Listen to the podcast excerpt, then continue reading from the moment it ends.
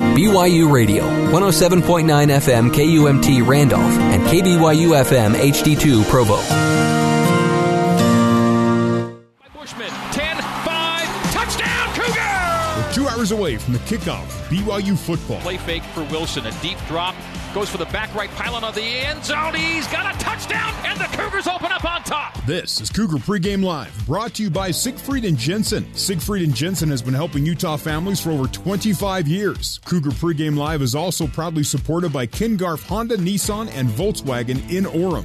To get you ready for today's battle on the gridiron, let's join the host of Cougar Pregame Live, Jason Shepard. Good morning, BYU fans. Welcome into Cougar Pregame Live. Today, the BYU Cougars are in Amherst, Massachusetts to face the UMass Minutemen. My name is Jason Shepard. I'm in our BYU radio studios in Provo, Utah. Hopefully, your Saturday morning is treating you well. Hopefully, you're up at this point. It's a very rare 10 a.m. Mountain Time kickoff for BYU, joined by former BYU quarterback Riley Nelson. Riley, have you ever did you play a 10 a.m. game or anything close to that during your career? No, not that not that I can remember. I uh, I do remember a couple times, you know, 7 a.m. wake up calls, but that was you know breakfast meetings, get on the bus, go for probably a noon kick. But but uh, get it bright and early and come out here, take care of business, and get home in time for dinner. That's the name of the game, certainly. Today's BYU's second to last regular season game. The Cougars secured their sixth win bowl eligibility, and an invitation to the Hawaii Bowl with last week's win over Idaho State. The Cougars now six and four overall. They will wrap up the regular season next week in San Diego against the Aztecs. Now, the Minutemen have had a season that they would certainly like to forget, winning just one game and losing 10, and this is their final regular season game. Riley, we'll get into the numbers in just a second, but to say that UMass is struggling would be an understatement. I feel for them because in what I in I was in a similar situation as a freshman up at Utah State University. We were not very good. Now we weren't as uh, I mean the, the, depths of their despair. We did not reach those depths, but we didn't uh, we didn't produce many more wins. Going two and ten my freshman year up at Utah State, and it is a depressing experience to say the least. That said, as a competitor, you keep fighting, and every opportunity to compete, you you know, you go out there. At least you try and get half your guys. Some guys on the team, what UMass is dealing with is some guys on the team have already packed it in, probably packed it in a few games ago. But you've got some other ones that are still relish the opportunity to compete and play uh, an opportunity to play college football, and they're going to come out here and try and make some plays. So BYU still has to be on their guard, but this is. Uh, it's going to be a, a, game that will be very difficult for UMass to establish any kind of momentum or success. If you're a senior on this UMass team, I think you probably feel the most for them because this is their last chance to play college football. At least if you're an underclassman, you, you can come back and maybe try and build on it and improve the situation. But if you're a senior, this is it. This is how you're ending your college career. Certainly not what they would have expected. Before the Cougars face the Minutemen, let's get to the three things you need to know. Number one. BYU taking its four-game winning streak into Amherst, Mass. Face the one and ten UMass Minutemen. As we mentioned, BYU is bowl eligible, heading to Hawaii on Christmas Eve. I think keeping motivation will be the key in this game, and, and you touched on that. Just get in, get your work done, get out. I think above anything else beyond just the win, though, I think the biggest thing BYU needs to do today is stay healthy. Get out of this game healthy and move on. Yeah, staying healthy is uh, vital um, because you just don't want. You have two more games that are going to be formidable opponents. San Diego State is one that uh, you know has one of the best defenses in the country, and then of course, anytime you're you know your bowl opponent is going to be at least 500, right? It, if not better. Right. And so you know that they're a good program. And, and of course, everybody wants to, if you get eligible to, to play in a bowl game, you want to win it so you can carry that winning and good feeling into winter conditioning and spring ball. So, yeah, the first motivation is to stay healthy. And then, second of all, you know, they didn't play too sharp against Idaho State. So I think there should be some desire to come out and and clean up those mistakes against Idaho State last week. And then, two, make sure that you are humming uh, Uh, as they prepare to go down to play the Aztecs next week. Let's move on to number two. One of the biggest stories, and maybe even the biggest story of the week, is that BYU head coach Kalani Sitake had his contract extended through the 2023 season. You're going to hear from Coach Sitake coming up in Cougar Cuts a little bit later on. Kalani's deal now runs through, his current deal rather, runs through next season, and then the new deal will begin in 2021. Uh, the players, current and former uh, players, have asked for this for a while. Tom Holmoe even wore an Extend Kalani shirt after the win over Idaho State.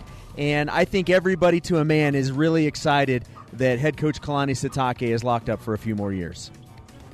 Yeah, I think he's deserved it. I think if you look at all the dynamics of of the schedules that he has played against, and uh, you know the injuries that have been dealt with over the course of his tenure of to, to key players, uh, including this season, right? This season being no different, and all of those things for him to to get this extension, I think is great. I think in his mind, he he's saying, man. If you can just give me a few years with this young core, because as you look across the contributors and you look across this roster, it is freshman, sophomore, redshirt freshman, junior, sophomore, sophomore. You know, it is a young, young core. So for him to be able to carry these guys, uh, you know, a lot of these freshmen and sophomores, uh, to be able to carry them through to their senior years is an opportunity I think he's relishing. Um, and then just to continue to build the program. There's been some minor setbacks, but the reality is it takes any coach a, number of years to establish a foundation. And I, having uh, secured the extension this year, I think it's safe to say the foundation is built, and then we'll see uh, what is really exciting and intriguing is what will be built on top of that foundation in the coming three years. Moving on to number three. What can the BYU offense produce against the worst defense in FBS? And I mean that in literal terms. Listen to these numbers. The UMass defense gives up 551 yards per game and 52 points per game. You heard that correctly. 52 points per game the UMass defense is giving up. They give up 297 yards on the ground. They also give up 257 through the air. When you look at these numbers, Riley, as a quarterback, do you begin to salivate? Yeah, well, you do and you don't. When you look at those rush numbers and you realize uh, th- this happened, and I maybe this is a little bit of personal experience, but most of the games uh, where I it was a similar situation when I was playing for BYU. It was a great day for the running backs and not a great day for me. So I'm like, man, I missed an opportunity to put up, you know, 304 TDs because we were handing the ball off all day. But no, it's a, as far as the overall. Um, the overall performance of the offense, yeah, you do salvate. You come out, you expect that you should not punt, and you you know it, everything is dependent upon your own execution. And when you get into the red zone, you should score touchdowns. If a drive does happen to stall, it should stall, you know, to where at least you can get some points out of it. And and yeah, you do salve it. And you mentioned it as a quarterback. One of the things I think, uh, or at least I would expect to see today, is you know, Zach Wilson came out was a little rusty last week. We talked about how important it is to be banging on all cylinders going against San Diego, going against that San Diego State defense next week. Um, yeah, we can. You know, we could produce that 300 yards on the ground that they're averaging giving up. Uh, we could definitely do that, but to preserve running back health and then also to try and get your quarterback in, in, a little bit of a rhythm for next week. I'd like to see him throw the ball, be where traditional uh, reasoning would suggest that they would come out, you know, be very run heavy. I'd like to see them, you know, explore and establish a little bit more of rhythm in the passing game, kind of looking forward to future weeks, and also not expose those running backs to unnecessary hits. I'm with you on this. I, I think that this, with the game outcome not being in doubt. At least you would certainly expect that to be the case. I, I, think this really is an opportunity to clean some things up. And you touched on it. You know, the game against the Bengals last week was not the crispest. The crisp was not the most crisp, is a better way to say that. Uh, offensive execution game. So there's some things that you can work on. And I, I, think that that's what you use today as as an opportunity to kind of clean some of the th- those things up with the regular season finale next week, and then obviously you have the extra practices for the bowl game. But it's another game type situation where you can work on some of those things. And with Zach Wilson coming back in and having missed the seven games, you know he he looked a little rusty. Uh, still played well, but looked a little bit of ru- like he had a little bit of rust. You can kind of work through that. I think that's a big part of what today is all about, beyond just getting the win and staying healthy. Yeah, and um, you know, one of the things that is going to be really important here is to just make sure that you take a step forward week week from week. Kalani talked about that in the post game last um, uh, last game last week. He t- came out and he talked about it, and he was like, I mean, he was happy to get the win and all, but he was like, man, we should not have had this, and we should not have had that, and we have to clean this up, and we have to clean that up. Oh, here's one thing I will say though, is that if they are going to work on the passing game, they're going to need to do it in the first half. They're only going to have two quarters to do it. Kalani Sitake's style is not one to run up the score or to or to you know be worried about style points. He's going to do what makes most sense, which means that as soon as you get a comfortable lead, your your offense is architected to preserve that lead and and shorten the game by r- running the clock out. But the the passing game does need some work, so I think we'll see that work, or at least I hope to see that work early and often, and then uh, you know once the once you can get a lead, you preserve the win and, and do that. So uh, this is not a game where I expect the starters to play too deep, and I um, and but so there's a little bit of pressure there that you need to take care of business early. Coming up, lots of reaction to Kalani Sitake's contract extension coming up in Cougar Cuts. But next, we'll get to know the foe. We'll talk with UMass broadcaster Adam Frenier. It's coming up next on Cougar Pregame Live on the Nu Skin, BYU Sports Network.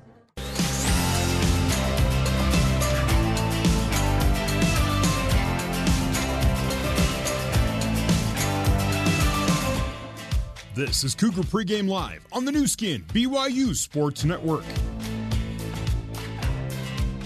We're getting you ready for BYU's second to last regular season game for the BYU Cougars. They are in Amherst, Massachusetts, taking on the UMass Minutemen, and it's time to get to know the foe, joined by Adam Frenier, UMass broadcaster, joining us here on Cougar Pregame Live. Adam, thanks for taking a few minutes this morning. We appreciate it. My pleasure. Good morning to you. Good morning to you. Uh, let's just go right to this. One in 10 is going to wear on anybody. How has this team and this coaching staff handled a very trying season? Well, the coaching staff has tried to put the, the most positive face forward. You know, they've they're very young. Walt Bell's and only about 33, 34 years old. Most of his staff is of a similar age. They're very enthusiastic, and they've tried to stay that way this whole season. And the players that remain, you know, there's been some defections, there's been some injuries. You know, they continue to play hard, they continue to say the right things. Of course, it wears on them, and, and they're trying their best not to show it. But uh, with a very young coaching staff, they certainly have kept the enthusiasm as ramped up as possible, while while also, you know, admitting that it has been a tough season. Adam, give us a little bit of a feel for the program. As I look at the roster, I see you know there's recruiting all up and down the East Coast, and then a little bit from the Midwest, some some Ohio, some Michigan guys, and things like that. Has Coach Bell? Because the the reason why I ask is it's when you have really good players, it's easier to win football games, right? In addition to coaching staff and things like that. So, where does UMass typically pull? You know, are they pulling mostly here from the Northeast? Are they pulling from you know the Florida area? Or are they pulling from the Ohio? Where is Coach Bell going to go this offseason to you know strengthen the roster that he's that he has today? Well, Coach Bell, first of all, Riley has started trying to win the Northeast. You know, try to beat out Boston College and UConn and schools like that, particularly in New England, trying to you know get the best players he can from Massachusetts and surrounding states, and then kind of work out from there along the Mid Atlantic. The previous coaching staff under Mark Whipple, you know, they would look a little bit more towards the Florida area. They would look more in the Mid Atlantic, but it seems like Walt Bell has really tried to focus on uh, the six state New England region and then spread out from there. Talking with Adam Frenier, UMass broadcaster here on Cougar Pregame Live. Adam and Riley are in Amherst, Massachusetts. I'm back in our BYU radio studios in Provo. And you had mentioned that this is a young team, and I, I think I saw that the Minutemen are tied for second in FBS for the most true freshmen to start a game this year. Is that one of the biggest reasons why this season has played out? What, what do you pinpoint the reason why this team is 1 in 10? Well, I think part of it you have to go back to what they lost from last year. They were four and eight, but they were in most of the games they played last year. They lost two starting quarterbacks because they used both of them. They lost a starting running back. They lost Andy Isabella, a very fast wide receiver who's now playing on Sundays for the Arizona Cardinals. So no matter what happened there, you know that was a lot to have to replace. Then you have a coaching change. You know there was a number of defections right after that happened. You know as typical when a coaching change happens, and there were some that left the program as the season got going. Then you throw in the injuries. You know the next thing you know you're having to start four and five freshmen, true freshmen on your defense, particularly up front. That's been been a huge problem, I think. And I think the other thing is they've had difficulty settling on a quarterback. You know, they've been going back and forth between Randall West and Andrew Brito, and to a lesser extent Michael Curtis. And you know that can not being able to have that go-to quarterback has not helped them on the offense, and being just so young on the defensive side. That's that's been the problem there. Adam, you're a graduate of UMass, and you mentioned that Coach Bell's focus is to win his backyard, right? The six state New England region give us a feel, uh, an atmosphere, and the support around this program. Is is uh, do people kind of? I, I, obviously, it's cold. Season hasn't gone how everyone hoped, so maybe you know McGuirk Stadium won't be full today, but the support for this program does it kind of expand beyond just here the in the Amherst area? Are are we getting people from Springville, from Greater New England? Does it go? Talk to us a little bit about the uh, alumni or support base for UMass football. Well, typically the support level is pretty good, despite the fact uh, you know the program has struggled since they made the move. There's a lot of alums in the Boston area that do make the trips out for the home games. You know, there's a lot within a 25 or 30 mile radius of locals that want to come out and support. Today's going to be it's going to look different because our basketball team is playing down in Connecticut. They're 5 and 0. They're playing Virginia, who's the defending national champion in basketball. So there's a lot of enthusiasm around that program this time of year. So I, I suspect there's going to be a lot of UMass fans that choose to support the, the basketball team today. But we've been drawing all right. Yeah, people want to get excited over UMass athletics and football, but you know, unfortunately, this was just a very tough season. And uh, you know, the fans, while loyal, you know, as you mentioned, it, it's cold and it's been a tough year. So they hopefully are supporting our basketball team if they're not here today. There you go. Adam, I'm curious. The coaching staff, one of their jobs is to find what the team is doing well and try and build off that. Sometimes it's very small, but it's something that they see and like, okay, that's something I can work with. What is that right now for UMass? Well, I think it's two things. One, the running game hasn't been that bad. Bilal Ali has emerged in the second half of the year as a go to running back. You know, the problem has been, though, they've been falling behind in games so early, so then you have to forget about running the ball and have to throw to try to get yourself back into it. But they've been able to run the ball. Uh, the other thing is the, the kick return game has been great for UMass. Isaiah Rogers has been a terrific weapon. He has more than 1,200 kick return yards this season and he really has given an added dimension in that special teams game for UMass. And you know he's been doing his best to set up the offense in, in, great positions. Not to mention the fact he's probably the best athlete on the field, offense, defense, or special teams when he's out there defensively. So certainly the special teams game has been good for UMass. They've been doing a good job covering kicks. They've been returning kicks. You know, then now it's a matter of finishing drives or halting drives, uh, depending on which side of the ball you're on.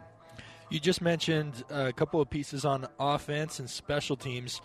Defense, uh, what pieces do they have coming back, and what uh, core will they be able to build around as they look to improve upon this season next year? Well, I suspect the, the folks that are out there now that are freshmen and sophomores, they're getting all sorts of time to you know show what they're made of, to go out there and and you know get the reps and game action and be able to understand what you know FBS football is all about. A guy like Cole McCubrey, the middle linebacker for UMass, he's a local. He's gotten better every year that he's played. He's a physical guy, and you know I think once the defensive linemen in front of him get a little bit older and a little bit stronger, and they're able to occupy the blockers. A guy like McCubrey and that young linebacking core really can emerge, uh, hopefully, starting next season. Adam, real quick before we let you go, what's been the discussion about BYU coming in? Uh, this is this is obviously a team that UMass has had recent success against. What's the thought on this year's BYU Cougar team as they head into Amherst? Well, they know they're, it's going to be quite a test. I know there's a lot of respect for Kalani Sitake and the job he has done, particularly in the last two years at this team. You know, they know that they're facing a veteran team, a big team up front.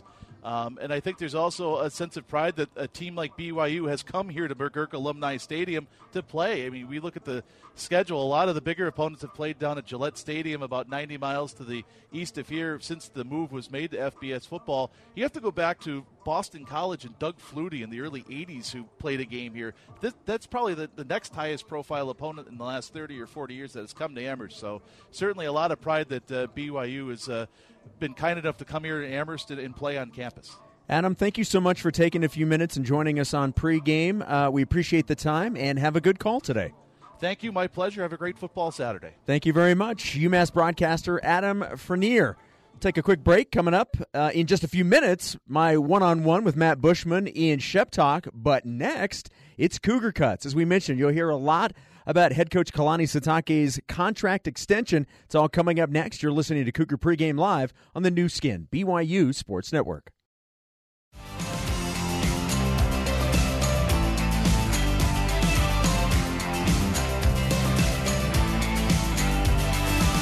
Let's get you back to Jason Shepard and Riley Nelson for more Cougar Pregame Live on the Nu Skin, BYU Sports Network.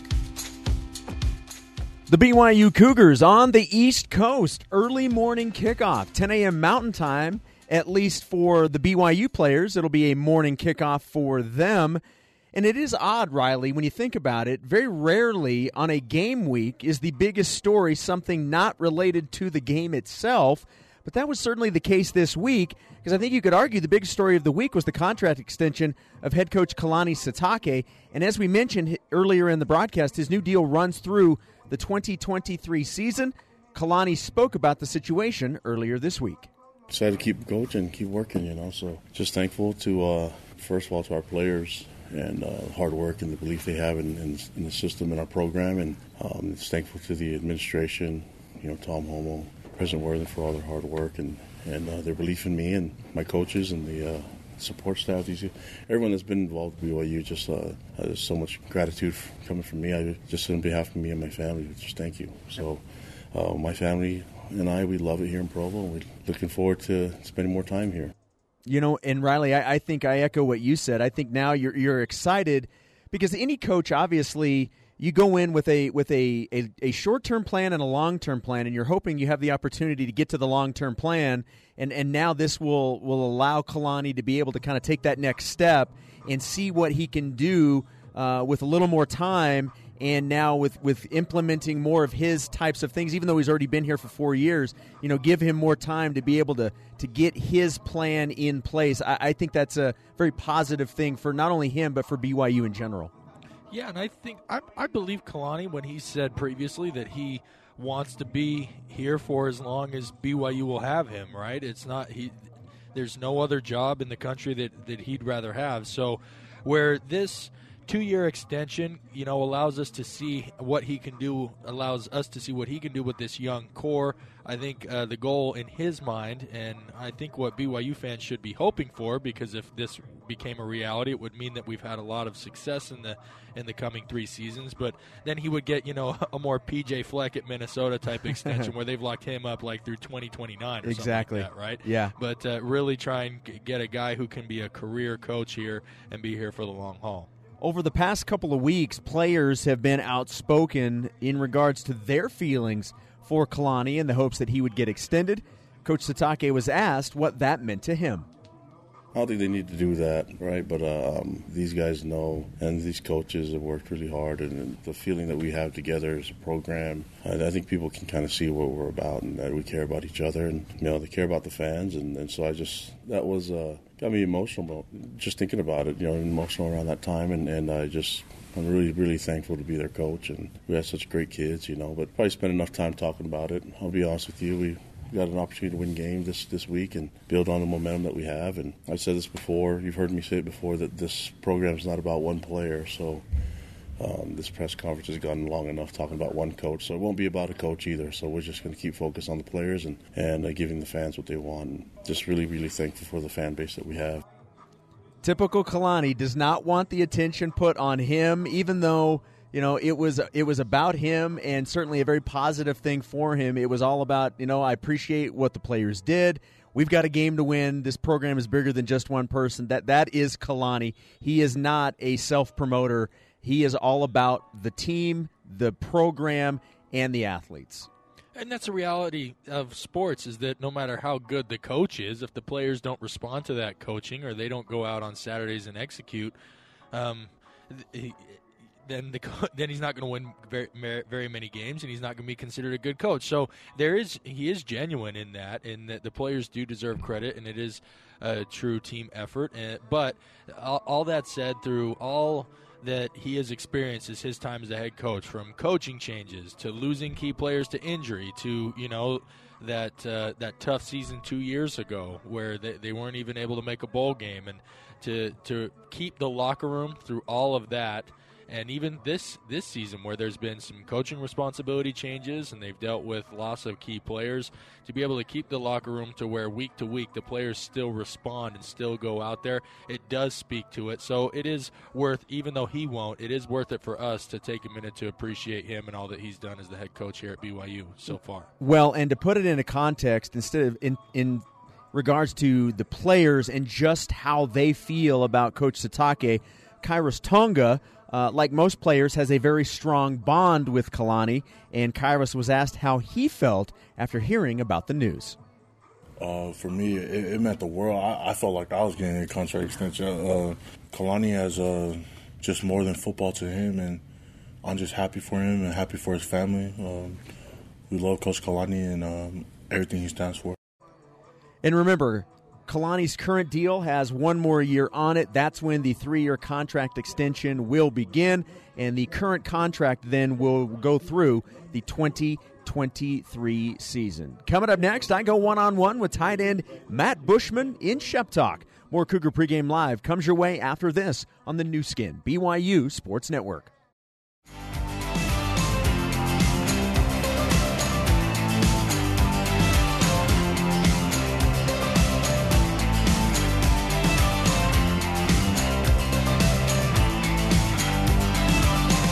You're tuned to Cougar Pregame Live on the Nu Skin, BYU Sports Network. Now back to your host, Jason Shepard. I'm hanging out in our BYU radio studios in beautiful Provo, Utah. My co host, Riley Nelson, you'll hear him on the broadcast with Greg Wrubell and Mitchell Juergens. He's joining me from Amherst, Massachusetts. It's my understanding that it's sunny, uh, clear skies, but it is a little chilly. Is that is that an accurate forecast there, Riley? It is uh, clear skies. The the wind was really bad last night. It's it's more breezy. I wouldn't even call it wind, but it's kind of breezy. But that when it's breezy in the mid 30s up here in the Northeast, yeah, I, it is cold. Mitch uh, Juergens is, is right here with me, and he's layered up three layers deep. Now he is from Houston, so yes, yes. you know he might have one layer extra. But it's a beautiful day here in New England. The one thing I'm sad about is all the trees have lost their leaves but uh, it, it's I mean it's a it's a beautiful vista. It would have been two weeks ago. It would have been that classic New England you know fall with all the different colors and all that. But we'll take it. Absolutely. And earlier in the broadcast, Riley, we were talking about BYU's offense and especially in that first half, how important it will be to find a rhythm. Certainly, part of that will be finding Matt Bushman. He has had quite the career in Provo. He is as sure handed as they come. And last Saturday, he became just the third tight end in BYU history to have at least 500 receiving yards in three consecutive seasons. The only other two tight ends to do that were Gordon Hudson and Dennis Pitta. I talked with the junior this week. Here's my Shep Talk with Matt Bushman.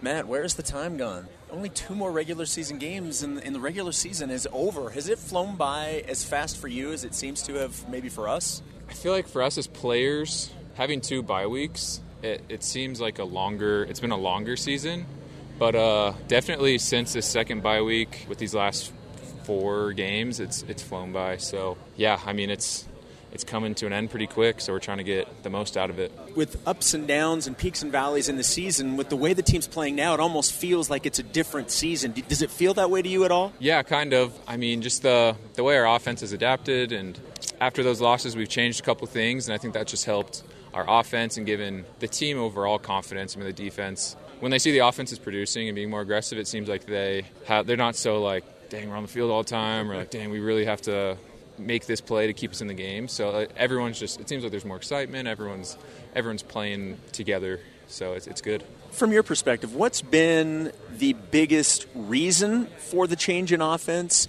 uh, and and what's been the most fun aspect of of having this offense starting to find its rhythm? The biggest reason, I mean, I think we banked a lot on at the beginning of the season. Ty'Son was doing a lot for us. I mean, in the run game, and he was plays after he got hurt. The same plays weren't breaking, or he wasn't break. Those tackles weren't being broken, and it's no one's fault. It's just personnel things, and I think once he went down, we kind of had to look back and be like, all right, what do we what do we have to switch? What do we have to adapt to so that we can still be aggressive and still have these big plays that that keep drives going, and so we can finish in the end zone. Just yeah, I'd say some injuries, just uh, finding ways to get the personnel to mesh and all succeed together. When you win, everything is a lot better. Um, so everyone has after a loss, you're you're determined to get back on track and win. But when you're winning, it's just everyone's feeling good. Everyone wants to keep getting better and just figure everything out so you can keep this the streak going. Hopefully, we can keep on winning and keep improving as an offense. That's our goal, just to keep going up because we don't want to we don't want to plateau anytime soon. For you personally, how has this season gone? I don't know what what goals you set prior to the year, but how has this season lived up to your own expectations based on maybe what you thought? Um, I think it's been good. I mean, every I think every receiver type player, tight end, wants to get the ball as many times as they can and be able to showcase their talents and abilities. But I feel like I've been I've been happy when my name has been called or when I've had my chances that I've made the most of them. And I've been a, a consistent receiver, but also I feel like my blocking has really improved. And yeah, so I mean, it's it's I feel like I've been consistent, but getting better each each week. With a, I mean, there's always a couple setbacks and things that you need to get better at. Overall, I'm I'm pleased with what I've done, and I just want to keep getting better these last three games. You are now one of three tight ends that has had at least 500 receiving yards in three straight seasons. You, Dennis Pitta, Gordon Hudson. What does something like that mean to you to be in company with those guys? Um, I think it's cool because those guys both were really successful tight ends, and I mean they were fortunate enough to make it to the NFL and keep on playing. So, I mean that's a goal for me. So I hope I can I can continue to finish my career just playing as, as best as I can and staying healthy so that if there's an opportunity in the future that I can make the most of it at the next level also. That's what I was going to ask you. How much do you allow yourself to even think about that? Whether it's maybe even after this season or after one more season, how much do you actually think about playing at the next level? I mean, there's times it's like you're you're just getting closer and closer to a dream that you've had that I've had since I was probably four or five years old. Once I re- started playing sports and just realized I wanted to be a professional athlete, that was a so it's just you think like, holy cow, it's getting closer and closer, and like it's actually becoming a reality. At the same time, you want to focus in on you can't just assume that's going to happen. So even with accolades or preseason things, like you just actually have to prove that you can make it to that level. So yeah, I mean, I'm just focusing on on this season, trying to make the most of it, trying to make memories with with my with this team, and hopefully I can just keep putting in the work so I can make it eventually. Where do you guys go for motivation this week. You have two more in the regular season. You're facing a 1 in 10 team. I mean, it's just human nature to not view a 1 in 10 team like you would, say, a 10 and 1 team. So, what's the motivation for the team heading out to Massachusetts? A win's a win for, for many teams, and there's been there have been upsets. I mean, my freshman year, we, it wasn't our best year, but we, we lost to these guys, so I'm not going to take it lightly. It's we want to go out and and beat these guys and play the best as we can. And even last week, we were, I mean, we were supposed to beat Idaho State, and as it showed, like we didn't play that great. I mean, we in the second quarter and third quarter we scored pretty well, but we started really slow. We had a bunch of dumb penalties, so we just want to go out and play our best and not make dumb mistakes that we that we know we don't need to do. But so it's the proverbial try and focus on what we do and try and get better at that. Make sure that that's crisp. Yeah, because if we come out, don't play very well, or something happens and we we overlook these guys and something happens, we don't beat them. That that's going to be a huge blow for us. So we respect these guys. We respect San Diego State that we played the last game, and they're both. I mean, they're both capable teams of of getting a win. So you just have to come out and play your best. Does it help or hurt, or does it not really matter at this point? Already knowing where the that you've got the bowl, so you're, you're not playing for a bowl game over the last two. You've got that locked in. Does, does that actually take some of the pressure off? Yeah, I think it does because since we're not in a conference, being, making it to a bowl is that's the goal. Once you know that you've clinched that, and it's uh, you don't have to worry like, okay, say the worst expectation happens and something we beat these guys, we don't like you just all those games in your head, you just can leave that out and just focus on on playing our best. And I mean, we want to have the best record that we can have, so we want to we want to win out. All right, let's wrap things up with the final four questions. Your favorite athlete growing up was who? Kind of a weird one. I really liked Chipper Jones, a baseball player. Mm-hmm.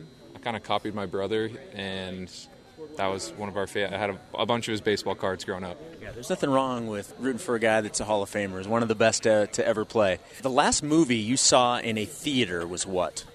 Ford versus Ferrari with the team this past weekend. Okay, I want to see this. It looks good. It's getting great reviews. What did you think? I thought it was one of the best movies that I've seen in a long time. It's probably one of my favorites that I've seen in a long time, also. Really? For what reason? Just two really good actors. It's funny, but it's also intense. So it's uh, it's just really overall really good. You get one vacation spot. You can go anywhere in the world on vacation. Where are you going? I've heard Tahiti's really nice. So I'd like to just like an island like yeah. that, but I had some family members go to Tahiti and they said it was awesome. Very nice. You can't go wrong with Tahiti. Last question: What does it mean to you to wear the Y? Um, it's something. Just as a kid, I always wanted to do it. Just watching my uncle play, um, growing up and seeing, like, getting Dennis Pitta's autograph. Just like going from that into actually being in the shoes as a player and being able to represent this team in school is, is something that I'll cherish forever, and it just has always meant a lot to me. So I'm gonna make the most of it. Matt, you're the man. Appreciate the time. Good luck at UMass. Thank you. I appreciate it. That was this week's Shep Talk with BYU tight end Matt Bushman. We will visit with the voice Greg Wrubell coming up in about 10 minutes. But next, we get our weekly QB read with my man Riley. You're tuned into Cougar Pregame Live on the Nu Skin, BYU Sports Network.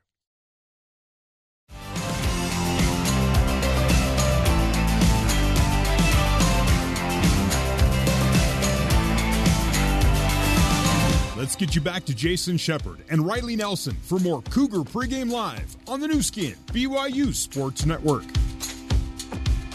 The Cougars are out east, getting ready to take on the Minutemen of UMass. We'll have the game for you coming up in about an hour and 20 minutes. In the meantime, it's time for our QB read with Riley, and this is where my guy Riley Nelson gets to. This is basically his segment. This is his opportunity to talk about something that's important to him, and we get his read on that said topic. Hence, QB Read with Riley. Riley, what do you got for us this week? So, the read today is how are we supposed to, and I'm not going to talk about fans from the player's perspective, how is a player supposed to prepare for a game when the outcome is pretty much already decided going in. And when I say that, it's not often that you're favored by more than 40 points in a football no. game, but that happens to be the the situation here today. So, how are you best to mentally approach that? First of all, I think the number one key is you have to be process driven, not outcome driven. If you come in saying, "Ah, oh, we got to get to this many points," or if we got to get to, you know, we have to keep them to a shutout. We got to score 56. We got to, you know, do uh, throw for four touchdowns and all these things. You do that. To me, I think that's a little bit of what made, you know, BYU came out against Idaho State had a three and out on their first drive, right? They missed. They had a penalty that set them up and a bad third down, and then they didn't convert the third down. I think the fact that that that shock that they expected to just that they were outcome driven, meaning that they expected to come out and score on every drive, uh, led to that one drive becoming two and becoming three. Starting off with three straight punts against Idaho State is not one, but when you become uh, outcome driven rather than process driven, it adds added pressure and stress, and it, just gives the opportunity. You know, you if you are process driven in that um, after that first drive against Idaho State, you come off and you say, okay, well, where did our process go wrong? Our process went wrong because we had a pre-snap penalty, and then we didn't execute the play correctly on on third down. Those are the ways that help you snap out of it. So. Um, and, and, by the way, if you are process driven, meaning that play to play, uh, set of downs to set of downs, drive to drive, if you're focusing on those process level uh, plays, then the outcome will take care of itself. So you don't put the cart before the horse. Be process driven, not outcome driven. Second is focus is key. This is will be the smallest crowd that BYU. I, I, played in front of a pretty small crowd in 2012 against New Mexico State. Uh, it was announced over 10,000, but there couldn't have been more than 3,000. But today is going to be similar to that. I, you know, it's it might be three, four thousand uh, butts in the seats here today, if that. Um, so you have to remain focused because you're not gonna. Uh, you're not going to get it from the environment around you. You can't. We uh, talked about this on last game show, but BYU fans will remember against Idaho State there were 10 penalties on the offensive side of the ball, 12, 13 in total. Um, all of the defensive ones happened during a play. There was a holding, there was an accidental. You know, those you can put up with. What you can't put up with, of those 10 offensive penalties, seven were pre-snapper procedure with five false starts, and uh, and they had a an illegal formation and then a delay of game. So that the focus is what's going to get you there. I think even if they come out unfocused, I don't think this game is in jeopardy. But you need that for yourself. You come in, take care of business, like we were talking about earlier, and um, the another way that you approach this game, this is from a, a higher level. You know you're going to come out and run your ba- base offense. San Diego State's very good defense uh, that you're facing next week. You don't want, and of course, mo- how most teams scout is they watch the the three previous games. So you're not going to put a lot of stuff on film. You're not going to get super creative. You're not going to run, you know, your more trick plays that really this BYU offense especially during that stretch against Boise and and uh, Utah State. You know, they were pulling out trick plays for touchdowns um, all through that stretch and through this this winning streak that they're currently on. You don't want to put those on film. You want to be able to keep those in your back pocket so that San Diego State doesn't get a chance to prepare for those. So you're running your base stuff on offense and defense, but if you have your focus and your process driven, that will be enough to to produce um, the to produce the 40 point point differential, right? That Vegas is predicting. And then uh, lastly, you have to make sure you got to realize that you only are really going to get two quarters. You, the, all the work done in this game will be in the first half. Every coach and every program does a little bit differently as far as when to pull their starters out. Um, some put it at, as soon as we reach a point differential. Some, you know, first drive after halftime. That was my co- my high school coaches with Coach Mendenhall. It was anytime we were up by 28 in the in the second half, um, and of course with Tua Tagovailoa and his injury last week, that's you know that. Uh, that discussion is something that's been on the mind of college football players. But whatever that is for this BYU football team, you have to have that in mind and be able and not waste that time uh, when you actually have on the field as a starter to be able to you know execute as a unit and to be able to produce the results that uh, that you want to produce while you are focusing on the process. So if you can do all of those things, first of all, you know in, a game where maybe you're favored by le- high teens or 20s, that's a game you know that could still be in jeopardy. This game where you're favored by 41, uh, the outcome's already decided before you go in. But that's by taking that approach going into the game, it guarantees you, or, or at least gives you the highest likelihood of performing in the way that you want to perform. Well, and this is one of those situations. It's kind of a lose lose situation for for BYU. If you go out and, and you work them and you do score 52 and you do beat them by 40 plus, you're not going to get credit for it because they're not that good of a team. Then if you lose to them on the other side, then obviously, you know, you're going to get ripped for it. So it really is all about just go out, handle your business. Whatever the final score is, whatever the fi- you're not getting two wins by scoring 52 points or winning by 40. You're not going to a New Year's Six bowl just because you scored 52. Just go out there, take care of business, stay healthy, get the win, and move on. I, I think that's really what this boils down to this week is just taking care of business, control what you can control, play the best you can play, and then move on. Yeah, Shep, you mentioned staying healthy. The best way to stay healthy in any football game is to bring intensity to yep. every rep and every play, and uh, that will help you at least avoid the you know the the dumb injuries, right? Where maybe a, a guy falls falls into an offensive line's ankle, right? Or or a defensive lineman gets his, his knee chopped and he sprains an MCL, or you know. So, so you got to make sure if you you got to bring that focus and you have to bring intensity because no matter who the opponent or how outmatched they may be, it is still a physical game, and you still have you know bodies weighing anywhere from 200 to 320 pounds running around as fast as they can, that creates a lot of force and it can do some damage if if you're not prepped and ready for it. So uh, the best way to stay healthy in this game is to bring that intensity and bring that focus right out the gate. Up next, we will visit with the voice. Greg Wrubell joins Cougar Pregame Live next on the Nu Skin, BYU Sports Network.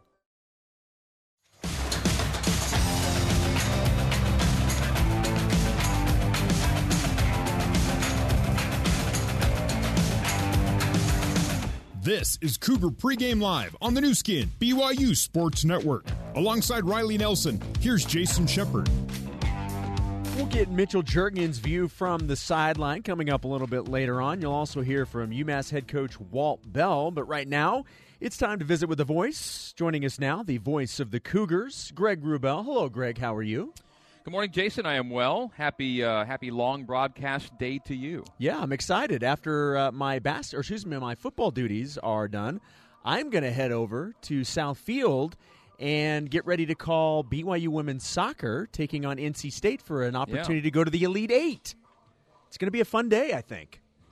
Penn State and uh, Stanford on the other half of that bracket, and they'll play tomorrow uh, to find out who would await BYU should the Cougars get uh, through tonight at home to NC State. That's for later on in the day. As for right now, what a beautiful day here in Amherst. It's uh, it's clear and sunny. It's cool, but uh, the sun's going to warm things up nicely for everyone here at uh, at McGuirk Alumni Stadium.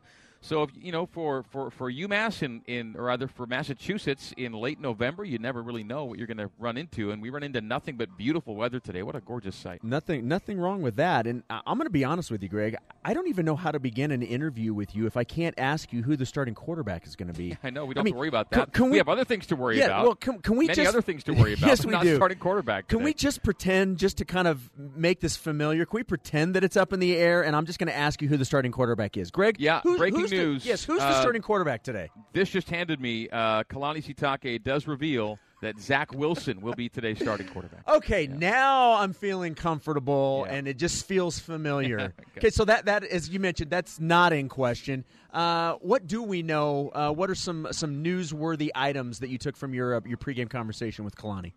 Well, when the season began, uh, BYU's running back crew was going to be led by uh, the top trio of Ty'Son Williams, Emmanuel Esukpa, and Lopini Katoa. We definitely aren't going to see Ty'Son. We're not going to see Emmanuel, and we probably aren't going to see Lopini either. And now we're not going to see Sione Finau either. So that's the number four after the way he's emerged this year. So now you're back to taking Tyler Allgeier back from linebacker. And so Tyler Allgeier will likely be today's number one. Uh, not a real good chance that Lopini gets cleared to play today. So he's closer and he's more active, but as of a few minutes ago, uh, Kalani wasn't counting on, on Lopini being able to go today. So if that's the case, Tyler Allgeier and Jackson McChesney are your likely 1 2 today, with uh, someone like Mason Wake maybe able to get a few carries mixed in here or there. Um, Alec Weibel Meza, somebody not many people know, would be also uh, you know figuring. Uh, should they get deeper? And they're already deep enough, right? This has been a rough, rough, and really, when, when hasn't it been Yeah. rough for injuries for BYU? The last few seasons have been just, just brutal and and and the way that the quarterback running back situation's gone this year with all those injuries it's it's uh, it's it's really really rough rougher than it's ever been. And, and even the O line you know if, Jeff Grimes first year the O line was really intact all year and they've had to shuffle there. And now they perform well but they're not totally healthy either. So it's been a weird year uh, that way and a weird day today with Tyler Allgeier who last week was making plays at linebacker coming back over to running back. Uh, defensively not totally healthy there either. Uh, no Lorenzo Fauatea, no Chris Wilcox after playing last week. He's out. Uh, Austin Lee is out as well. So uh, the good news Wow. without Austin Lee is Troy Warner will start at, at safety today. So Bo Tanner and Troy Warner likely to be your safeties, with no Chris Wilcox, likely looking at Dayan Ghanwoloku and uh, D'Angelo Mandell at the two corner spots. So injuries offensively, injuries defensively. Um, you know, UMass is probably you know the right team to see if you're maybe not as deep as you'd like to be. Uh, that said, they're going to be uh, playing a few guys that haven't seen a lot of work lately. Greg, can you do you have a feel with how many of those were are just maybe it's a precautionary rest, and um, how many? So, in other words, who can we expect to see next week against San Diego State, and who maybe you know is, might we might not see to the bowl game or next season? Uh, the impression I got from from Kalani was that Austin might be a guy that could be back, and and while Chris maybe want to be back at San Diego State, I wouldn't count on that one either right now. And I think Lopini, if you give Lopini another week to clear, I think that's more likely that he plays against San Diego State. Uh, Emmanuel, I'm not sure if that's ever going to figure itself out this year. So, uh, of those guys we just talked about, maybe Peeny and, and Austin Lee get back for a really big game next week against San Diego State. Greg, we've been discussing a lot on on this program, and quite frankly, we've been talking about it this week on defining success in a game like this. From your perspective, how do you define success today for BYU when you're facing a one in ten team whose defense is as abysmal as it is? Well, I, I think Riley alluded to it a few moments ago, but you know, don't have 12 penalties. You know, in, in this game, don't have 10 offensive penalties. Don't have so many administrative pre-snap penalties. Uh, just be sharp. The, we talked about it last week, though, going into Idaho State. Regardless of the final score, was like, well, just be sharp, and they weren't. Uh, they got they got by, they got through, they were okay, but they were just okay. And that goes for a lot of players. I, I just want to see a real increase in sharpness from last week to this week similar maybe in the nature of competition in terms of you know how many points you'll have to score to actually beat somebody. Uh, you won't need a lot to win today, I wouldn't think. Now that said, UMass has on occasion shown the ability to put a few points on the board, but you know again if, if their if their average is fifty two point four and only one team scored fewer than forty four, you better not you better not be the second team under forty four today because the only other one's Akron. They haven't won a game this year. So yeah, I, I mean it's not just a numbers game, but I want to see BYU putting up the numbers that UMass is used to giving up, and beyond that, just being cleaner uh, from start to finish because they weren't clean last week. Greg, what uh, did the atmosphere come up? I mean, obviously, you mentioned it's a beautiful day, but uh, the stadium is empty right now. We're still 62 minutes before kick, but I don't imagine it to fill up much more than it is today. Did the atmosphere come up in, in Kalani as far as getting his guys amped up and ready? Right, it did, and he said it, it, it's all about uh, separating the things that matter from the things that don't, and the number of people in the stands today, the size of the venue, uh, where the game can be seen or not seen in this case, those do not matter. Okay, so separate that from everything else, uh, which are already the things we talked about. So with BYU fans showing up, and they will show out today because they tend to go wherever BYU goes. I wouldn't be surprised if we, uh, if I, I, don't want to say it's going to be a half and half composition, but I, I think BYU fans will be heard today, um, and, and maybe as much as UMass will. Be. Now it's senior day for the for the Minutemen. You'd hope that they get some support here. It's been a, just a terribly rough year, and and. Uh, just you know anything to kind of boost them on this final game of the season for them. You hope they would get from their fan base,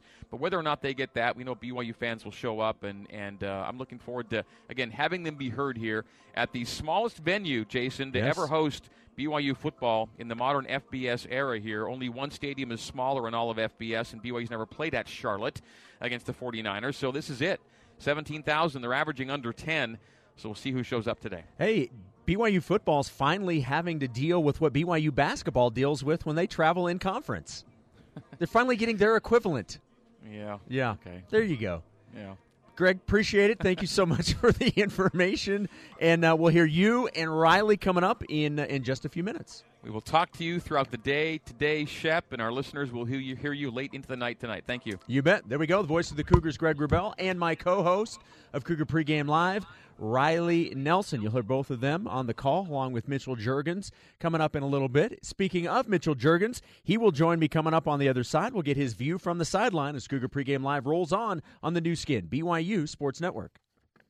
You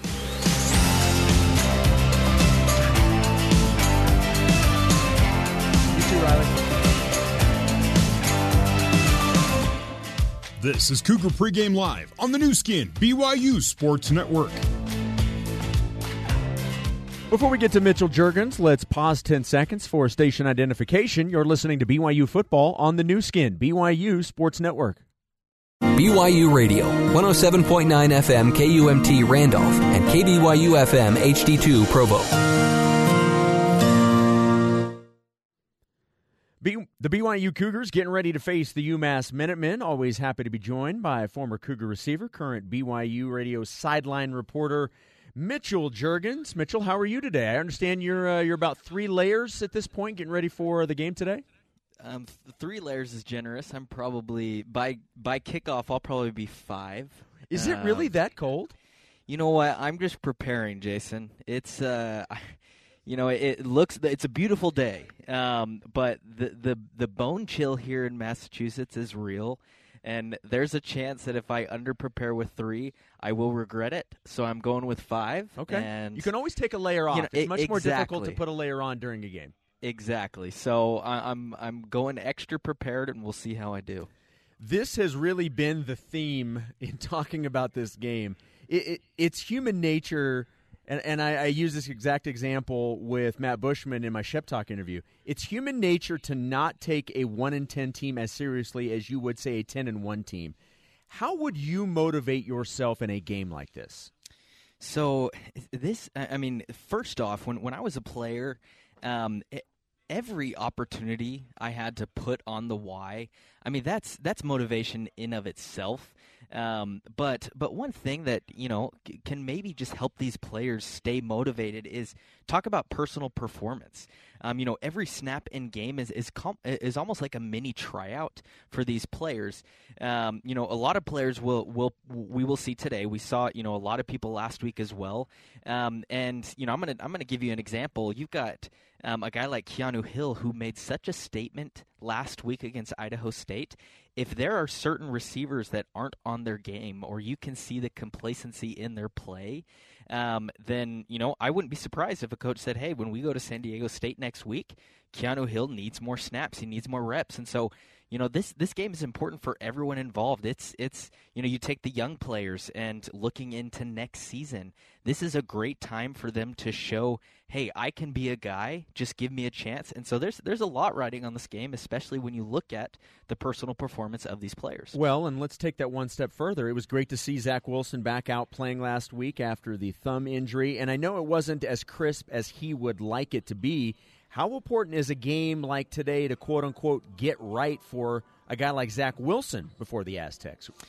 Yeah, so I mean, this game is so important. Um, w- with the recent news of Sione Finau, um, you know, uh, unfortunately going down for the rest of the season with a knee injury, um, there, there's going to be more uh, weight on Zach's shoulders to be crisp and ready for that game next week. And so this is the week. I mean, you, you look at this matchup, and obviously every single game you play, you're not going to take anything for granted.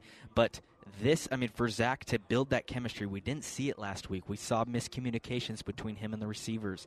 Um, timing was a little bit off. He looked a little uncomfortable in the pocket. And so, you know, taking this game to get yourself right. I mean, I loved how you said it. Um, it it's so important um, because, you know, who knows what the injury situation is going to be next week. And if you have as many running backs that aren't available as we have this week, uh, or as BYU has this week, then you know there's going to be Zach needs to be on his game. He needs to be crisp uh, for for the rest of the season.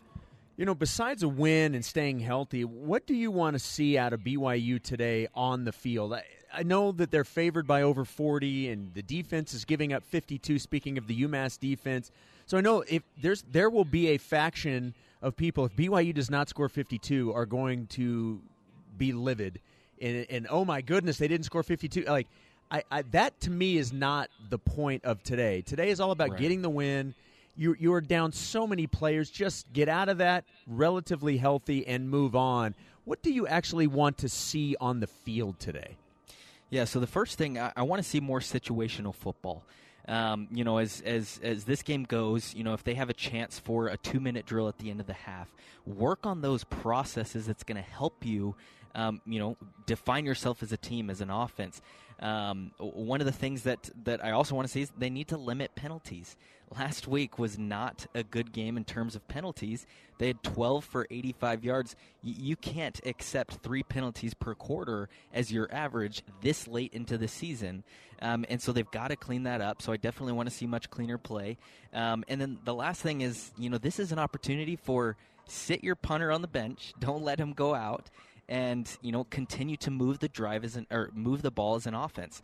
Um, we saw you know far too many punts last week against Idaho State, especially early on in the game. And so if they can limit um, you know the punter entering the field today, you know that's that's kind of what I want to see. Just consistent drives, converting. Um, you know almost limit your third down opportunities, but when they are, convert those um, and, and just look like a clean football team today. Riley was talking about the fact that you certainly don't want to put something on tape that you may want to use against the Aztecs. Do you do you expect to see, and especially when you're dealing with, I mean, you, you're you're starting running backs. I mean, every running back that you thought you would have on your in the backfield available today, none of them are available. You know, Tyler Allgeier and Jackson McChesney are going to be in the mix for those carries. I- I mean, at this point, do you just expect a, a very base type system today? Certainly, you want to execute it at a high level, but you're not going out there and showing the Aztecs anything today, correct? No, exactly, and and you don't need to with this game. If you know if, if BYU can't perform and execute those basic plays like they need to, then there's issues, right? Um, that's your foundation, um, and, and so even if you know you could throw some wrinkles in. Let's let's you know clean up that foundation Right. of how to run those and execute those basic plays because even when you do play the Aztecs next week, you've got to have that foundation, and it's sometimes the basics that are going to help you convert those third and twos um, in, in, in certain situations where you need to rely on that. And so, you know, I, I completely agree with what Riley said. Um, don't show them everything um, because you're not going to need that in this game. Um, master the basics, and, and they should be able to take care of this game. So I guess my dream of every offensive play being a flea flicker is probably not going to happen today. That is that's the dream, Mitch. I, that I want to see that in a game one day where every offensive play is a flea flicker. Just keep the defense on their toes. I love it. You would love every play being a flea flicker. Don't tell me you wouldn't. Hey, as a receiver, Yes. I would. You That's know, what I'm saying. Um, you, I, I'd even love, you know, um, how, how about a couple passes from from some different players, right? I like that. I'm fine with that. Yeah, I, yeah. But again, the dream for me is a flea flicker on every play. That's that. That is. I will know I've arrived when I see that happen. All right. yeah, so- I, I don't know when that dream's going to come to uh, come to pass for you, Yeah. but uh, I, love that it's a dream. Yeah, you know what? You hold on to your dreams. That's all you can say. Kids, hold on to your dreams. Last thing before we let you go. Yeah. You played for Kalani for one season. Uh, how happy were you that his contract was extended this week? Man, so so happy. You, know, Kalani is a guy, and, and and this is so hard to explain. You know, just how much um, the the respect that players have for him, um, alumni, current players. I mean, it just goes to show what kind of character he has, and and the way that. I mean, he looks at every single one of those players as family, and um, you know, as the head of that family, he wants to take care of everyone. And but w- what's so cool is, I mean, he deserves it. Um, you look at this season, what, what a tough situation, you know, tough situations that he's been in um, as far as starting the season two and four. Um, you know, a ton of injuries that he's had to cope with um, from from key players, and to see him bounce back and rally this team around. Um, it, it's just so impressive, and, and you know I, I was so happy to see that extension. Um, when you have your players just you know campaigning to give Kalani an extension, it just goes to show you how much he's loved Yep. with that team, and how, how happy they are to to see him get that extension. Yeah, without question. He is definitely a guy that you pull for. All right, Mitchell, appreciate the time. Thank you so much. We'll let you stay warm for just a little bit longer before you have to head out into the cold Northeast. Uh, thanks for the time and great insight as always. Hey, thanks, Jason. You bet. Mitchell Juergens, you'll hear him on the sideline alongside Greg Wrubell and Riley Nelson. Coming up on the other side, we'll go across the field and hear, hear from Minuteman head coach Walt Bell. That's next on Cougar Pregame Live on the Nu Skin, BYU Sports Network.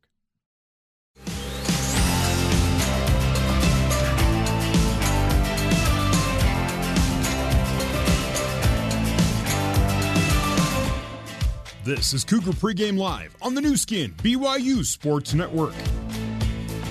The six and four BYU Cougars in Amherst, Massachusetts, taking on the one and ten UMass Minutemen. Walt Bell is the head coach of the Minutemen. He's in his first season in Amherst, and earlier this week, Coach Bell was asked how his team, specifically the seniors, have handled the season with only one victory.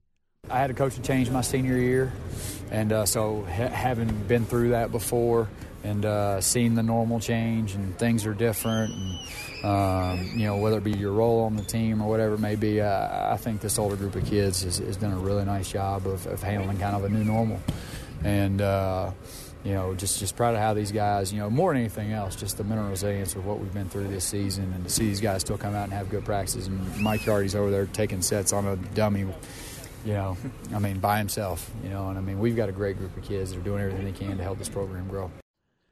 You know, I mentioned that earlier with Riley Nelson. And in a season like this, at least if you're an underclassman, you know that you have an opportunity to come back and build on the 1 in 10 season and kind of erase that bad taste out of your mouth because you've got a couple more years to play. You feel the worst for the seniors who this is their senior day and this is their last chance and this is the season that they will end their college career on.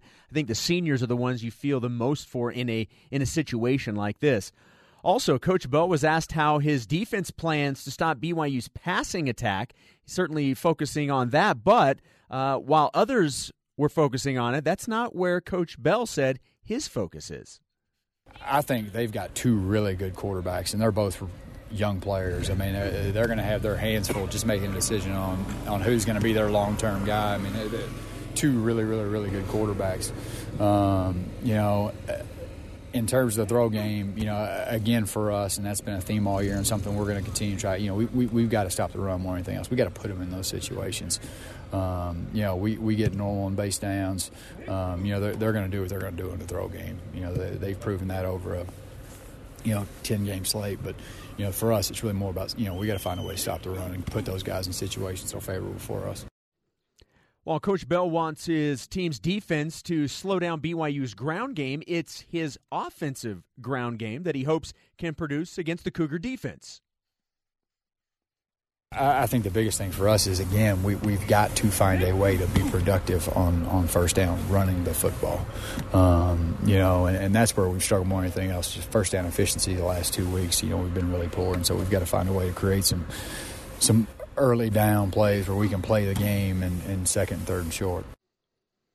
This UMass offense it, it's not like they can't score. And, and, Greg talked about this. They've they've had some games where they've been able to score. They're averaging uh, about 19 points per game. So I mean, it's not like they're putting up a ton of points, but they can score. Their biggest issue has been defensively all season long. Again, giving up 52 points per game, and the Cougars are favored by 40. I mean, this is just one of those games where hopefully BYU can take advantage of a defense that and again, to say they're struggling uh, would be an understatement. When we come back, we'll check out some uh, some other action in college football. In fact, we'll look ahead because there isn't a game that has actually started. Uh, we'll let you know some of the early games that will kick off at the same time as our game. Plus, we'll look ahead to BYU women's volleyball playing this afternoon at the uh, Smith Fieldhouse, and then a big game tonight for BYU women's soccer, an opportunity to advance to the Elite Eight as they host NC State at Southfield. That's all coming up on the other side. This is Cougar Pregame Live on the Nu Skin, BYU Sports Network.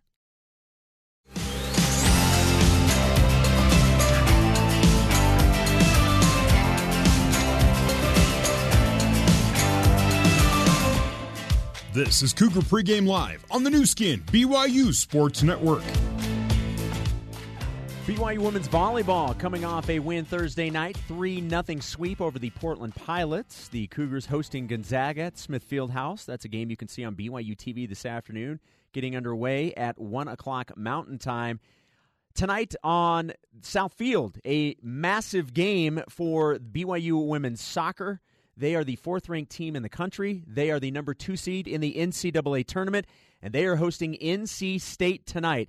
6 o'clock Mountain Time pregame coverage on BYU Radio 107.9 FM will get underway at 5.30 Mountain Time as the Cougars look to advance to the Elite Eight for the first time since 2012. I'll have the call alongside Avery Walker. Uh, just a quick note coming up at uh, 10 a.m., besides our game kicking off in the top 25, number two, Ohio State uh, hosting number eight Penn State, also number five Alabama taking on Western Carolina, and then also number 10 Minnesota at Northwestern. That is a wrap for Cougar Pregame Live. Coming up next is the Zions Bank Cougar Pregame Coaches Show with Greg Wrubell and Kalani Sitake. You're listening to BYU Football on the Nu Skin, BYU Sports Network.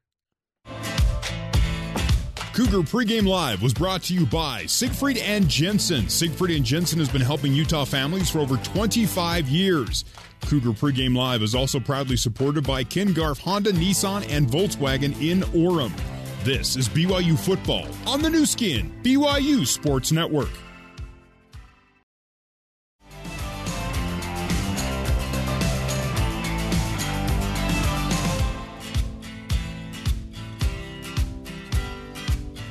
It's time to get head coach Kalani Sitake's thoughts on today's game. It's the Zions Bank Cougar Pregame Coaches Show. Zions Bank. For banking that helps you game plan for life, Zions Bank is for you.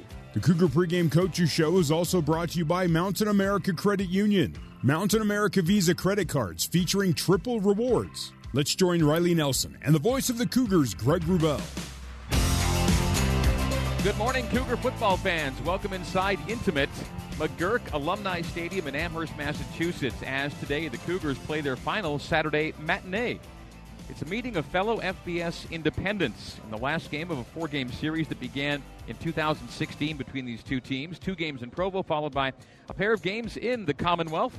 last year at Gillette Stadium in Foxborough, and today on the UMass campus in Amherst at the smallest stadium in which BYU may ever indeed play. This facility seats only 17,000 fans, and with a uh, with a one in ten record, the Minutemen, uh, not a popular draw. Uh, BYU fans will make up a fair percentage of today's crowd composition, I would think.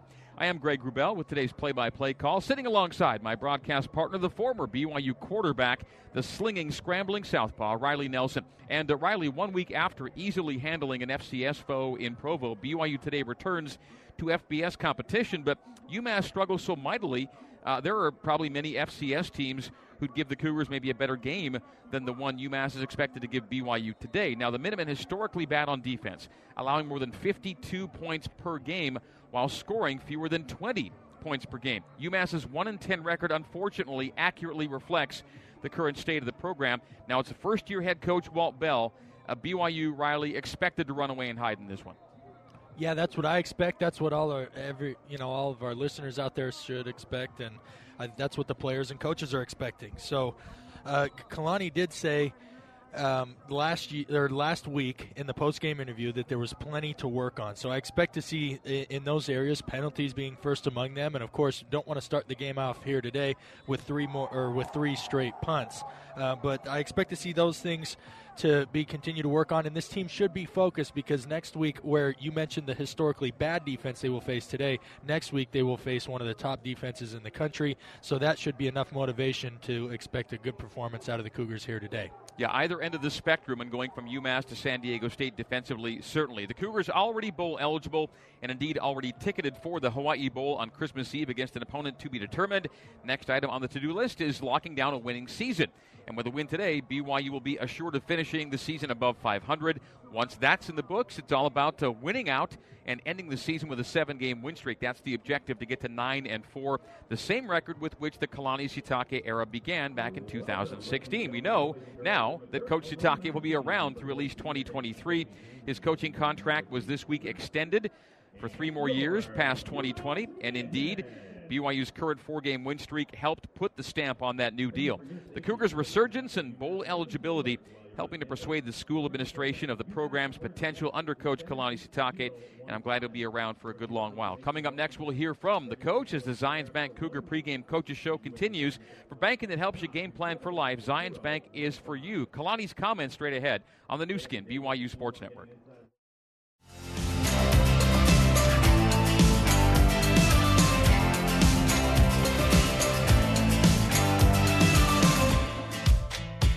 It's time to hear from the coach of the Cougars. The Cougar pregame coaches show continues. Here once again is the voice of the Cougars, Greg Wrubell.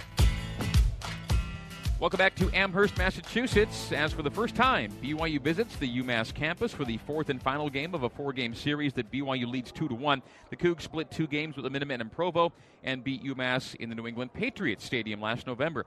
That game also featured a noon Eastern time kick, so 10 a.m. for the Cougs and their body clocks. BYU got off to a sluggish start in that one.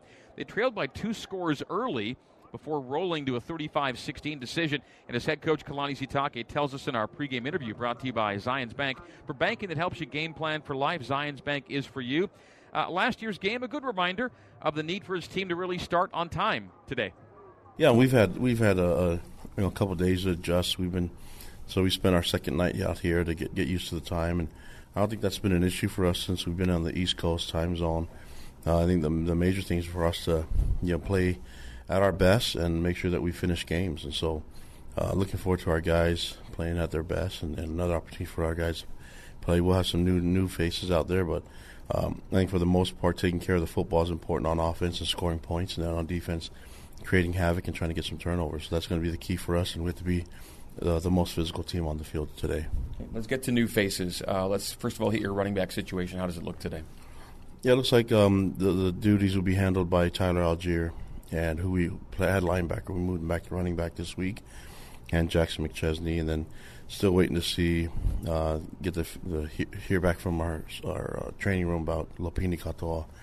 So um, obviously Sione Finau is out, and we've been we've been hurt in that position you know, Soup um, is out as well. So uh, some of the guys are going to have to step up and, and, make plays. And Tyler and Jackson and, and, possibly Mason Wake will be will be there. We we've traveled Alec Mesa as well, just to make just to see um, where, where where we're needed if if, uh, things went really bad, you know. But uh, for the most part, uh, I think those guys will have to handle it. They've had a good week of preparation, good week of practice, so I'm looking forward to see what Tyler and Jackson can do. Sione was running so well. Uh, what a tough blow. Unfortunate, yeah, and really a non-contact uh, injury during practice, and so it was, it was uh, uh, you know, just sad to see that happen to him. But but um, you know, lost for the year, so we'll have to uh, recover and, and get him all the help he can get so he can rehab it and be ready to go next season. Okay, how do your uh, quarterbacks stack up today?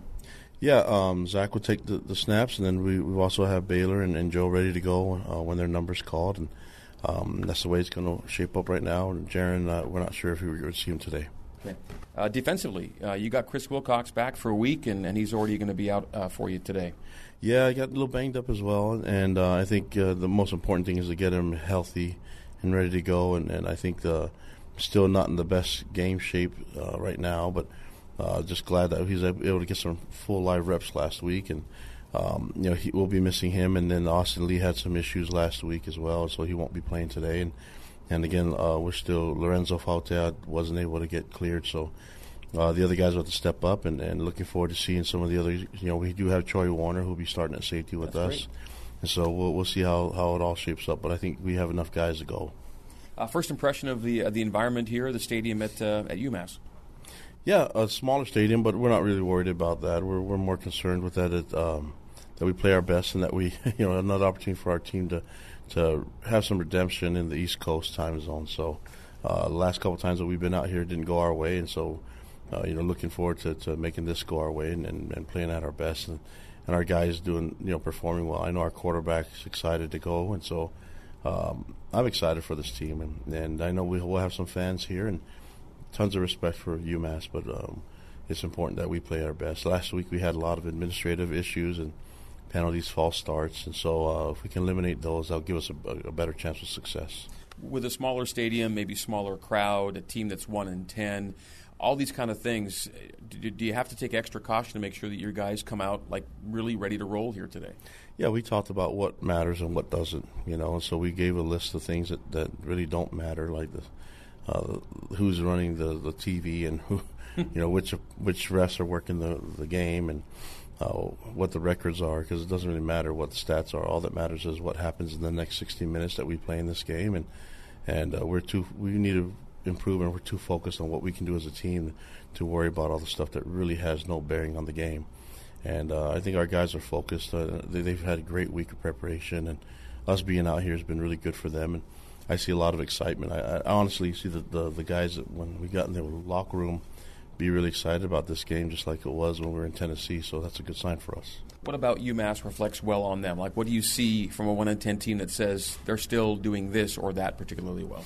Well, I think um, they've been they've shown that they can score points at times, and they've been inconsistent at times. But um, you know they've gone into some big arenas and played, and this is their last game at, at home.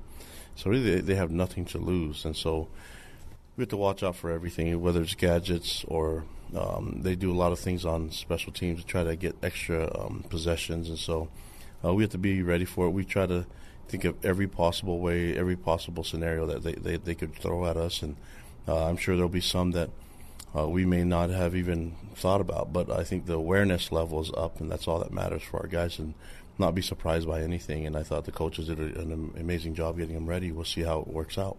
Okay, Kalani, thank you for the preview. Here we go. We will talk to you post game. Thanks. Let's go. All right, that is BYU head coach Kalani Sitake bringing us to the Homie home field advantage. Brought to you by Homie, who reminds you that there's no place like home. Playing in front of Cougar fans who have your back. Homie's got your back, saving you sweet cash when buying or selling a home. Call it your Homie home field advantage. And with BYU's home season having concluded with a 4 and 2 record, we can now look ahead to what's in store at home in 2020. So here now is BYU's LaVell Edwards Stadium slate for next season. Home games against Utah State.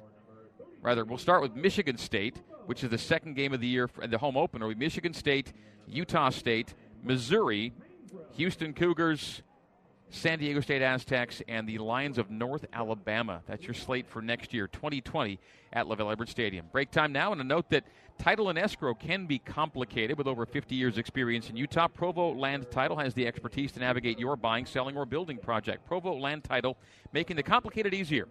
Our look ahead to BYU and UMass continues with the BYU Store Cougar Kickoff Show. This has been the Zions Bank Cougar Pregame Coaches Show live from McGuirk Alumni Stadium in Amherst, Massachusetts, on the Nu Skin, BYU Sports Network.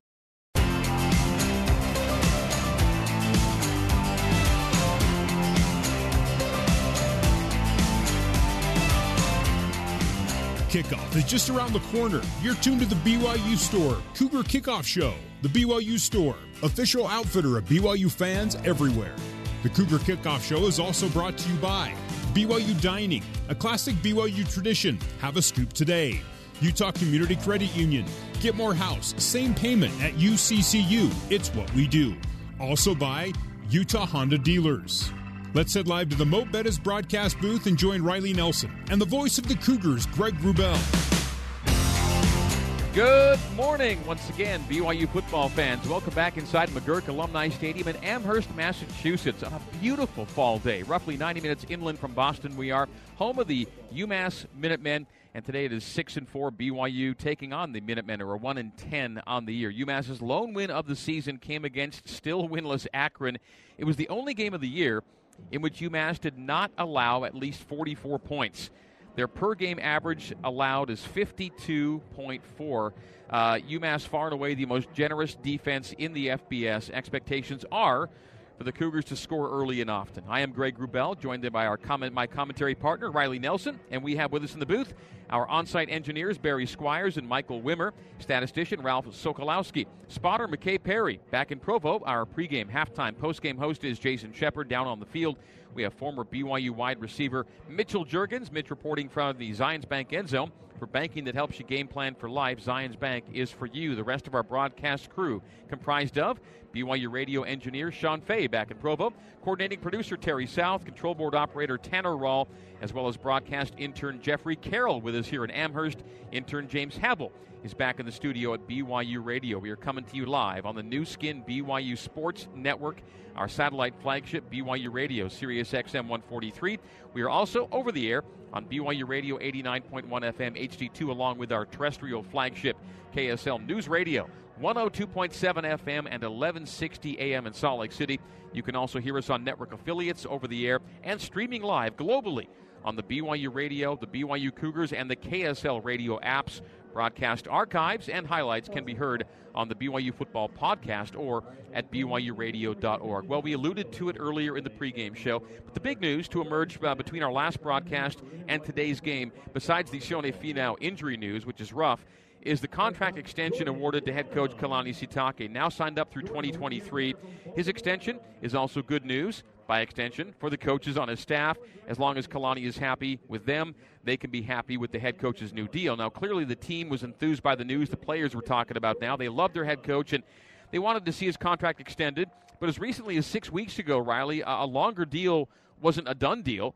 Uh, BYU was kind of floundering after back to back road losses to lesser regarded programs. But man, BYU did bounce back and has since won four in a row and due in large part, you know, to numerous changes Kalani instituted. All credit to him uh, for kind of changing the course of this season at its most crucial juncture. You mentioned, Greg, where we were at at the um, uh, six weeks ago.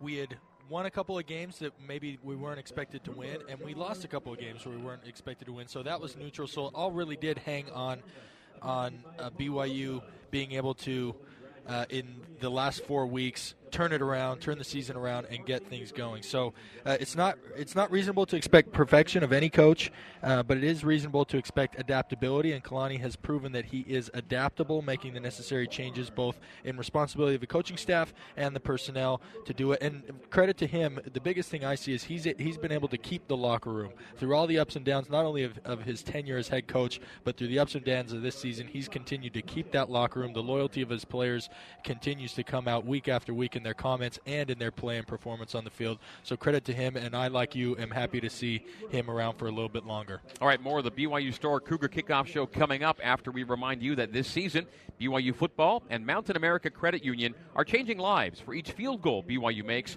Mountain America will donate $500 to the American Red Cross to help fund humanitarian services and programs. Our pregame coverage of BYU and UMass rolls on right after this from McGuirk Alumni Stadium in Amherst on the Nu Skin BYU Sports Network.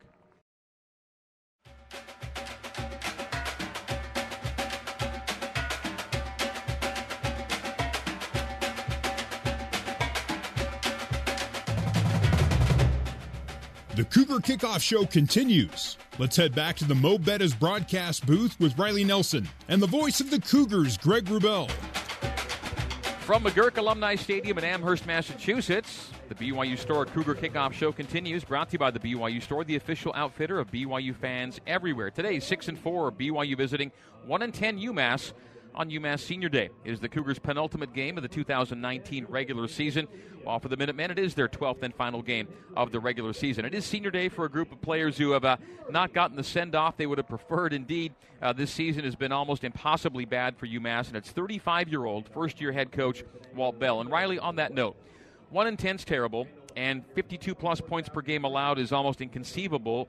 But these are FBS scholarship athletes who put their daily time and energy throughout the year into an effort that has not paid dividends. Certainly, there are those who look at UMass football as kind of a laughing stock, but even a 1 in 10 team deserves athletic respect and personal respect. And I'd expect that uh, the way BYU plays today will demonstrate that respect, uh, both in how the Cougars prepared and how they go about their business. It was a big part of the post game against Idaho State when the coach uh, for Idaho State acknowledged the kneeling down that uh, you know BYU got that last first down, was able to kneel out the clock, and they kneeled out the remaining two minutes. And you are so Kalani Sitake. That that was just one small element of the respect that he's garnered a coach and the respect with which he plays the game. That he coaches his players to play with respect. Now that said. when you come into this game as a player, you want to score as many as much as possible, and you want to sack as many as possible, and you want to pick guys off, and you want to you know you want to get in the end zone if you're a defensive player. But uh, the reality is they're probably only going to have the first two quarters to be able to do that because Kalani's style will be come out in the second half. Uh, you know, once the game is in hand, he'll shorten the game, run the clock, and, and do all of those measures. So um, I, BYU, I think you mentioned the respect that will be uh, on display here today, but I also expect a, a healthy level of competition to where BYU can assert their dominance. All right, time for You Be the Judge, brought to you by Legally Mine. Legally Mine equals asset protection. Go to legallymineusa.com to learn what you can do to stop lawsuits dead in their tracks. Here's a BYU football trivia question for y'all. Sione now done for the season with that knee injury only days after rushing for 102 yards against Idaho State, and in so doing became the fourth freshman in four seasons to have a 100 yard rushing game for Kalani Sitake. Who were the other three? The answer next as the BYU Store Cougar Kickoff Show continues from McGuirk Alumni Stadium on the Nu Skin BYU Sports Network.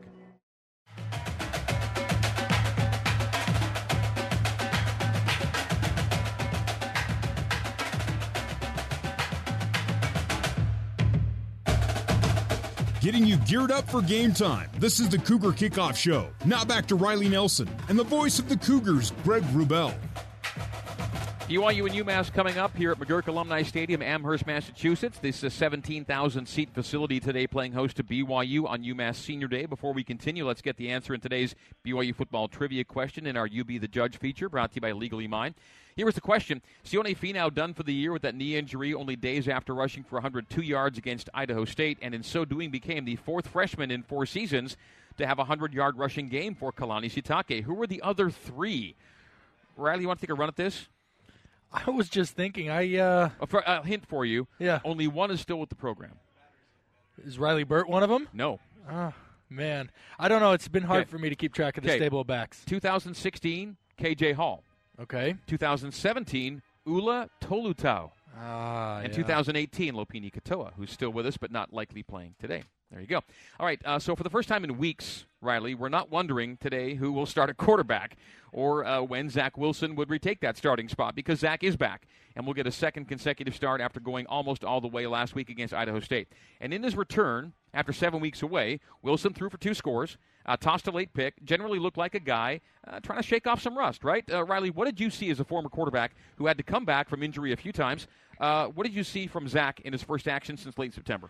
Well, the first thing that I was most encouraged about is I saw the same leadership I saw earlier in the season and saw last year as a, as a young player. He still commanded the huddle, he commanded the sideline, and the uh, and the offensive players were responding to him as if he hadn't, you know, missed so much time due to injury. So that was the first thing. The second thing I saw was the same desire to make plays. He's Zach is a, a elite competitor and one who wants to make plays and not just make the normal play. He wants to make the extraordinary and make the big play.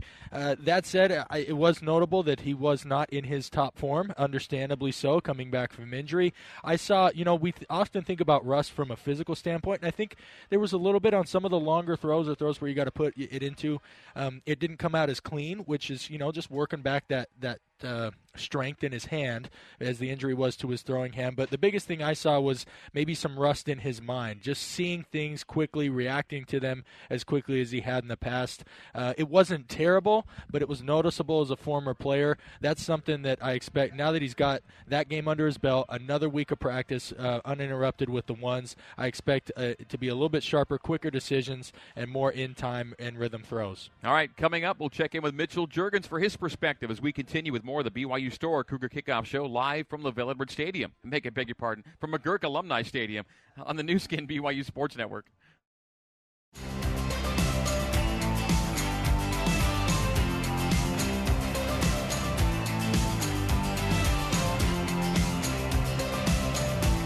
This is the Cougar Kickoff Show. Now let's get back to Riley Nelson and the voice of the Cougars, Greg Wrubell. All right, a BYU and UMass kicking it just after the top of the hour here at McGuirk Alumni Stadium, Amherst, Massachusetts. Beautiful day, temperatures in the 40s. Uh, just some some high cloud cover to the uh, to the south, but the uh, flag is uh, not not necessarily stiff out, just gently breeze, uh, gently a gentle breeze blowing here at Amherst. Let's get the tail end of our national anthem.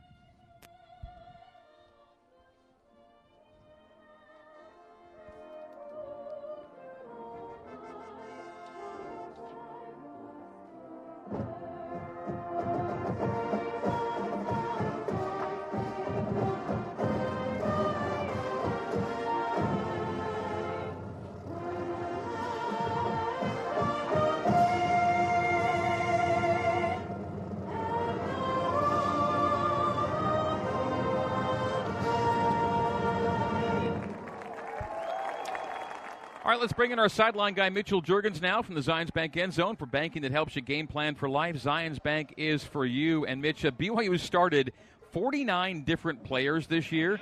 That is most in the FBS. No other teams had more different starters than BYU at 49. The bad news is that likely means you suffered through a lot of injuries, and BYU has.